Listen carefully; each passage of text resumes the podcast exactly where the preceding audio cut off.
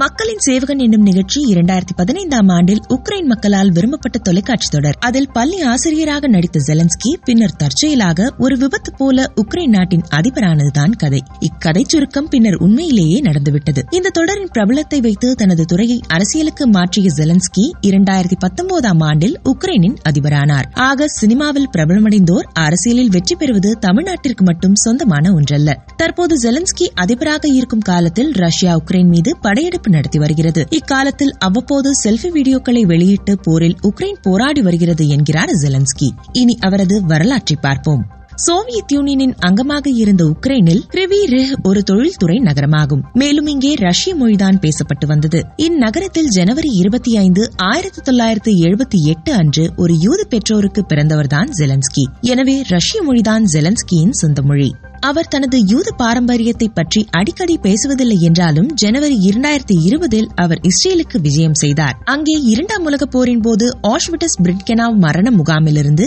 யூத கைதிகள் கொல்லப்பட்ட நிகழ்ச்சியின் எழுபத்தி ஐந்தாவது நினைவு ஆண்டில் இஸ்ரேல் பிரதமர் பெஞ்சமின் நெதன்யாகுவுடன் அவர் கலந்து கொண்டார். இந்த மரண முகாமில் எட்டு லட்சத்திற்கும் மேற்பட்ட யூத மக்கள் ஹிட்லரின் படைகளால் விஷவாயு செலுத்தி கொல்லப்பட்டனர். சிறுபான்மையாக இருந்த மற்ற தேசிய இன மக்களும் இதில் கொல்லப்பட்டனர். அந்த நிகழ்வில் பேசிய ஜெலன்ஸ்கி சோவியத் படையில் நான்கு சகோதரர்கள் நாஜி ஜெர்மனியை எதிர்த்து போரிட்டதை விவரித்தார். அந்த நால்வரில் ஒருவர் ஜெலன்ஸ்கியின் பாட்டனார். மற்ற மூவரும் அவர்களுடைய பெற்றோர் மற்றும் குடும்பத்தினரோடு நாஜி ஆக்கிரமிப்பாளர்களால் உக்ரைனில் கொல்லப்பட்டதையும் அவர் நினைவு கூர்ந்தார். அந்த நால்வரில் ஒருவர் தப்பி பிழைத்தார். அவரது பேரனாகிய நான் தான் இன்று உக்ரைனின் அதிபராக உங்கள் முன் நிற்கிறேன் என்று அவர் இஸ்ரேல் நிகழ்வில் கூறினார். ரஷ்ய அதிபர் கடந்த வியாழனன்று உக்ரைனை நாஜிமயமாக்கத்திலிருந்து விடுவிப்பது என்று கூறியபோது ஜெலன்ஸ்கி தான் எப்படி ஒரு நாஜியாக முடியும் என்று கேள்வி கேட்டார். இரண்டாயிரத்தி பதினெட்டாம் ஆண்டில் அவர் அரசியலில் நுழைவதற்கு முன்பு கீவ் தேசிய பொருளாதார பல்கலைக்கழகத்தில் சட்டம் பயின்றார். மாணவராக இருக்கும் போதே அவர் நாடகங்களில் நடித்து வந்தார். அதன் பின்னர் அவர் பொழுதுபோக்கு துறையை தேர்ந்தெடுத்து ஒரு வெற்றிகரமான நகைச்சுவை நடிகராக மாறினார். தனது நகைச்சுவை குழுவினருடன் இணைந்து இரண்டாயிரத்தி மூன்றாம் ஆண்டில் குவார்டல் நைன்டி ஃபைவ் என்னும் தொலைக்காட்சி நிகழ்ச்சி தயாரிப்பு நிறுவனத்தை துவங்கி வெற்றிகரமாக நடத்தினார். இந்த நிறுவனம் இவருக்கு பல மில்லியன் டாலரை ஈட்டிக் கொடுத்தது. மேலும் அவர் திரைப்படங்களிலும் நடிக்க துவங்கினார். அதில் லவ் அண்ட் பிக்ஸ் சிட்டி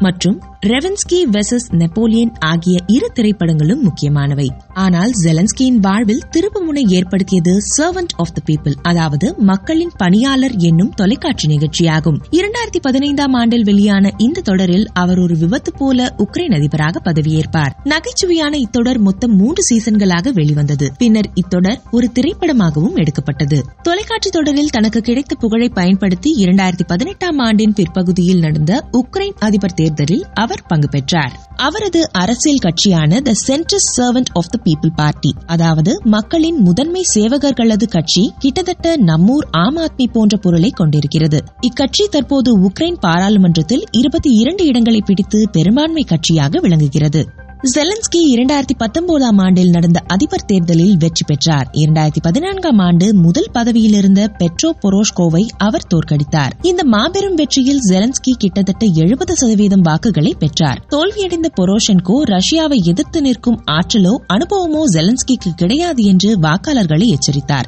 ஜெலன்ஸ்கியின் வெற்றியை ரஷ்யாவின் கிரெம்லின் மாளிகை கொண்டாடுவதற்கு காரணம் அனுபவமற்ற ஜெலன்ஸ்கியை வைத்து உக்ரைனில் தனது செல்வாக்கை நிலை நாட்டலாம் என ரஷ்யா கருதுவதாக அவர் ட்விட்டரில் தெரிவித்தார். ஊழலை ஒழிப்பதே தனது முதன்மை குறிக்கோள் என்று ஜெலன்ஸ்கி தேர்தல் பிரச்சாரத்தில் தெரிவித்திருந்தார். கூடவே கிழக்கு உக்ரைனில் நடக்கும் டான்பாஸ் போரை நிறுத்த விரும்புவதாகவும் ஏப்ரல் இரண்டாயிரத்தி பத்தொன்பதில் கூறினார். வெளிப்படை தன்மையுடன் இயங்குவேன் என ஜெலன்ஸ்கி அறிவித்திருந்தார். ஆனால் அவர் உக்ரைன் தொழில்துறையை கட்டுப்படுத்திய பெரும் தொழிலதிபரான இகோர் கொலோமோஸ்கியுடன் உறவு வைத்திருந்தார். இந்த முதலாளிதான் ஜெலன்ஸ்கியின் தேர்தல் பிரச்சாரத்திற்கு புரவலராக இருந்தார் என்று சிலர் விமர்சிக்கின்றனர். மேலும் தான் அதிபர் தேர்தலில் போட்டியிடப் போவதாக ஒன் பிளஸ் ஒன் எனும் முக்கியமான ஊடக குழுமத்தின் தொலைக்காட்சியில்தான் ஜெலன்ஸ்கி முதன்முறையாக அறிவித்தார். இந்த ஊடக குழுமத்தின் பெரும்பான்மையான பங்கு தொழிலதிபரான கொலோமோ இன்ஸ்கியிடமே இருக்கிறது. அக்டோபர் இரண்டாயிரத்தி இருபத்தி ஒன்றில் பண்டோரோ பேப்பர்ஸ் என்னும் ஊழல் வெளியானது. இந்த ஊழலை சர்வதேச புலனாய்வு பத்திரிகையாளர்களின் கூட்டமைப்பு அதாவது அதாவது ஐசிஐஜே அம்பலப்படுத்தியது. அதில் உக்ரைன் அதிபர் ஜெலன்ஸ்கியும் அவரது தொழிலதிபர் கூட்டாளிகளும் வரியில்லா சொர்க்கம் என அழைக்கப்படும் நாடுகளில் இரண்டாயிரத்தி பனிரெண்டாம் ஆண்டுக்கு முன்பிருந்தே கணக்கு வைத்திருந்தது வெளியானது. இந்த ஊழலில் ஜெலன்ஸ்கியை உள்ளிட்ட முப்பத்தி ஐந்து உலக தலைவர்கள் பில்லினியர்கள் பிரபலங்கள் முதலாளிகளின் கடல் கடந்த வரியில்லா சொர்க்க தீவுகளின் கணக்குகள் ஆதாரங்களுடன் வெளியானது. பண்டோரா ஊழல் கசிவின்படி ஜெலன்ஸ்கி இரண்டாயிரத்தி பத்தொன்பதாம் தேர்தலுக்கு முன்பேயே தனது பணத்தை பினாமி ஒருவருக்கு மாற்றியிருக்கிறார். இதற்கு ஜெலன்ஸ்கி அலுவலக அதிகாரிகள் சொன்ன விளக்கம் தன் மீது நடவடிக்கை எடுக்கும் அதிகார அமைப்புகளிலிருந்து ஜெலன்ஸ்கி தன்னை பாதுகாத்துக் கொண்டார் என்பதே.